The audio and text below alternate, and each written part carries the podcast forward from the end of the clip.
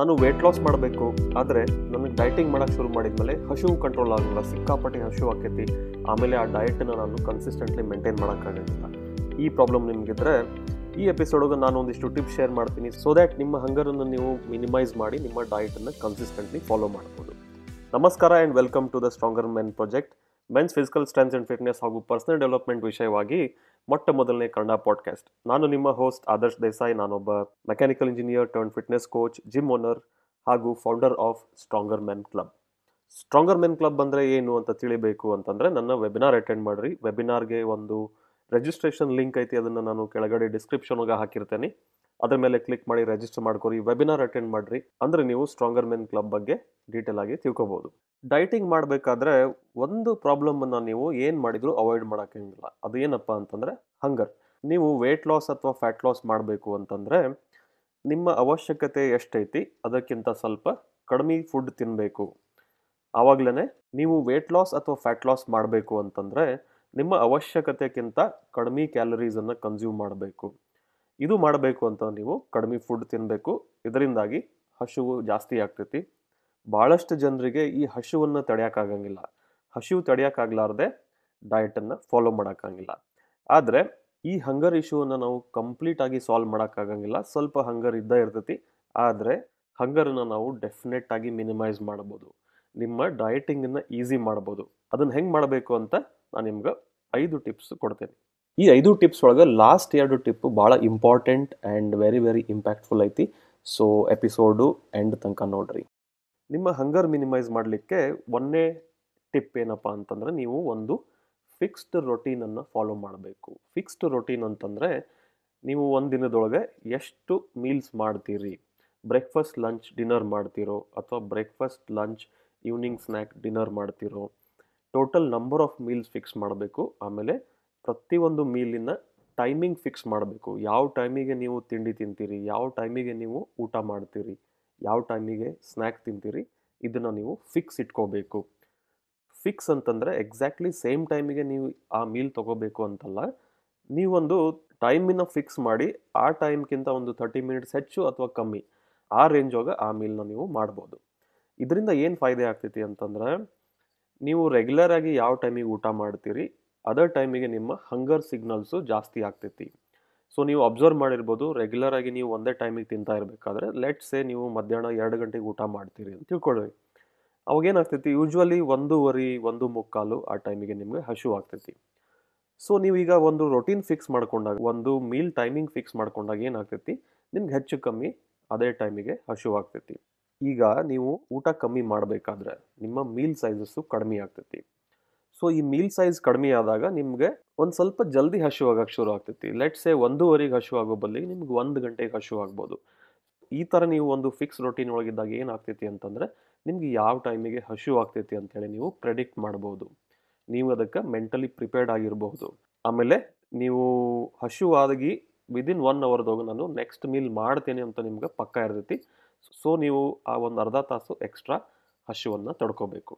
ಈ ಥರ ಒಂದು ಫಿಕ್ಸ್ ರೊಟೀನ್ ಮಾಡೋದ್ರಿಂದ ನಿಮ್ಮ ಡಯಟಿಂಗ್ ಸ್ವಲ್ಪ ಈಸಿ ಆಗ್ತೈತಿ.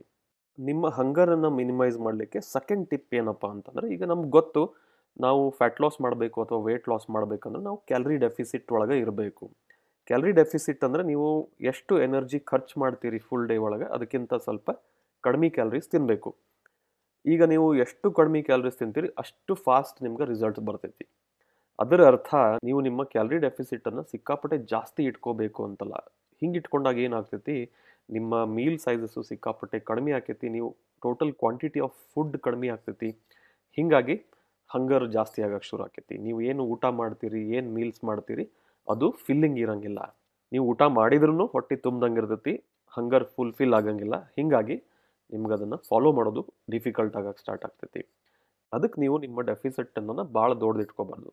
ಯೂಶ್ವಲಿ ಒಂದು three hundred to five hundred calories ಅಷ್ಟು ಡೆಫಿಸಿಟಿಂದ ಶುರು ಮಾಡೋದು ಒಳ್ಳೆಯ ಐಡಿಯಾ ನಿಮ್ಮ ಹಂಗರ್ ಕಂಟ್ರೋಲ್ ಮಾಡಲಿಕ್ಕೆ ಅಥವಾ ನಿಮ್ಮ ಡಯಟನ್ನು ಕನ್ಸಿಸ್ಟೆಂಟಾಗಿ ಫಾಲೋ ಮಾಡಲಿಕ್ಕೆ ನೆಕ್ಸ್ಟ್ ಟಿಪ್ ಏನಪ್ಪ ಅಂತಂದ್ರೆ ನೀವು ಹೈಲಿ ರಿಸ್ಟ್ರಿಕ್ಟಿವ್ ಕೈಂಡ್ ಆಫ್ ಡಯಟಿಂಗನ್ನು ಅವಾಯ್ಡ್ ಮಾಡಬೇಕು. Highly restrictive kind of dieting ಒಳಗೆ ಏನಾಕೈತಿ ನೀವು ಒಂದಿಷ್ಟು ಫುಡ್ ಐಟಮ್ಸನ್ನ ಅಷ್ಟೇ ಕನ್ಸ್ಯೂಮ್ ಮಾಡಿಕೊಂಡು ಬೇರೆ ಎಲ್ಲದನ್ನು ಅವಾಯ್ಡ್ ಮಾಡೋದು.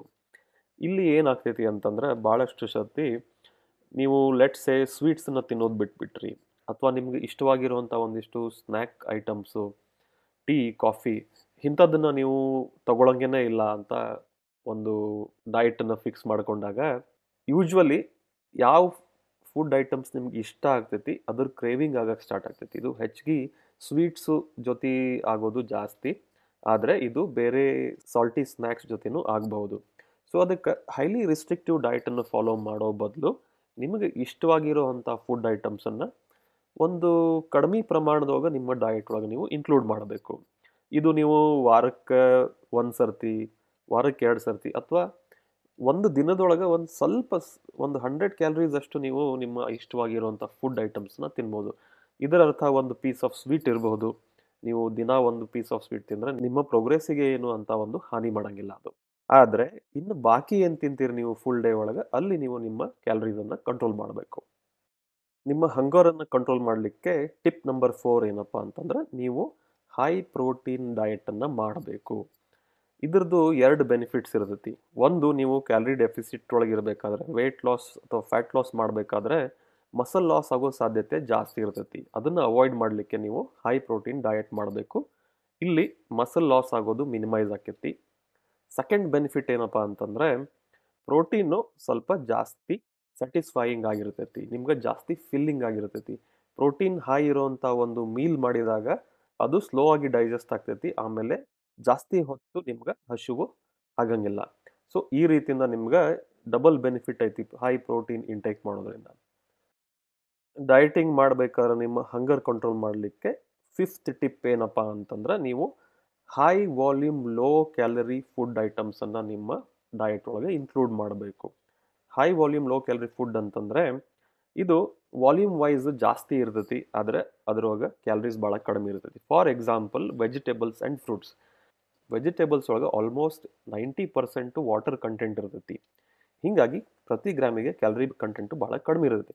ಫಾರ್ ಎಕ್ಸಾಂಪಲ್ ನೀವು ಸೌತೆಕಾಯಿ ತಿಂದರೆ ಹಂಡ್ರೆಡ್ ಗ್ರಾಮ್ಸ್ ಆಫ್ ಸೌತೆಕಾಯಿ ಜಸ್ಟ್ ಸಿಕ್ಸ್ಟೀನ್ ಕ್ಯಾಲರೀಸ್ ಆಗಿರುತ್ತೆ. ಸೊ ಒಂದು ಫೈವ್ ಹಂಡ್ರೆಡ್ ಗ್ರಾಮ್ಸ್ ಅಷ್ಟು ನೀವು ಸೌತೆಕಾಯಿ ತಿಂದರೆ ಟೋಟಲ್ ಬರೀ ಏಯ್ಟಿ ಕ್ಯಾಲರೀಸ್ ಆಕೈತಿ. ನೀವು ಅದನ್ನೇ ಫಾರ್ ಎಕ್ಸಾಂಪಲ್ ಒಂದು ಆವ್ರೇಜ್ ಪೀಸ್ ಆಫ್ ಸ್ವೀಟ್ ಒಳಗೆ eighty to one twenty calories ಇರ್ತೈತಿ. ಹಿಂಗೆ ನೀವು ವೆಜಿಟೇಬಲ್ಸು ಫ್ರೂಟ್ಸನ್ನು ನಿಮ್ಮ ಡಯಟ್ ಒಳಗೆ ಆ್ಯಡ್ ಮಾಡಿದಾಗ ನಿಮ್ಮ ಫುಡ್ ವಾಲ್ಯೂಮ್ ಜಾಸ್ತಿ ಇರ್ತೈತಿ. ನಿಮ್ಮ ಮೀಲ್ಸು ಫಿಲ್ಲಿಂಗ್ ಆಗಿರ್ತೈತಿ. ಆದರೆ ಓವರ್ ಆಲ್ ಕ್ಯಾಲರಿ ಇಂಟೇಕು ಕಡಿಮೆ ಇರ್ತೈತಿ. ಸೊ ಇದು ನಿಮ್ಗೆ ಲಾಂಗ್ ಟರ್ಮ್ ಒಳಗೆ ನಿಮ್ಮ ಡಯಟಿಗೆ ಸ್ಟಿಕ್ ಆಗಕ್ಕೆ ಹೆಲ್ಪ್ ಮಾಡ್ತೈತಿ.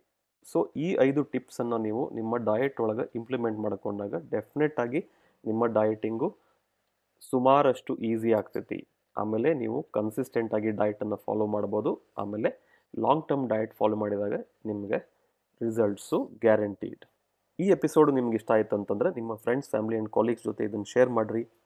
ಆಮೇಲೆ ಈ ಚಾನಲ್ಗೆ ಸಬ್ಸ್ಕ್ರೈಬ್ ಮಾಡಿಲ್ಲ ಅಂದರೆ ಪ್ಲೀಸ್ ಸಬ್ಸ್ಕ್ರೈಬ್ ಮಾಡಿರಿ. ಆಮೇಲೆ ನೀವೇನಾದರೂ ಒಂದು ಫಿಟ್ನೆಸ್ ಲೈಫ್ ಸ್ಟೈಲನ್ನು ಸ್ಟಾರ್ಟ್ ಮಾಡಬೇಕು. ಇದನ್ನು ಮಾಡಬೇಕು ಅಂತಂತಂದರೆ ಯಾವ ಥರ ಎಕ್ಸಸೈಸ್ ಮಾಡಬೇಕು, ಯಾವ ಥರ ಡಯಟ್ ಮಾಡಬೇಕು.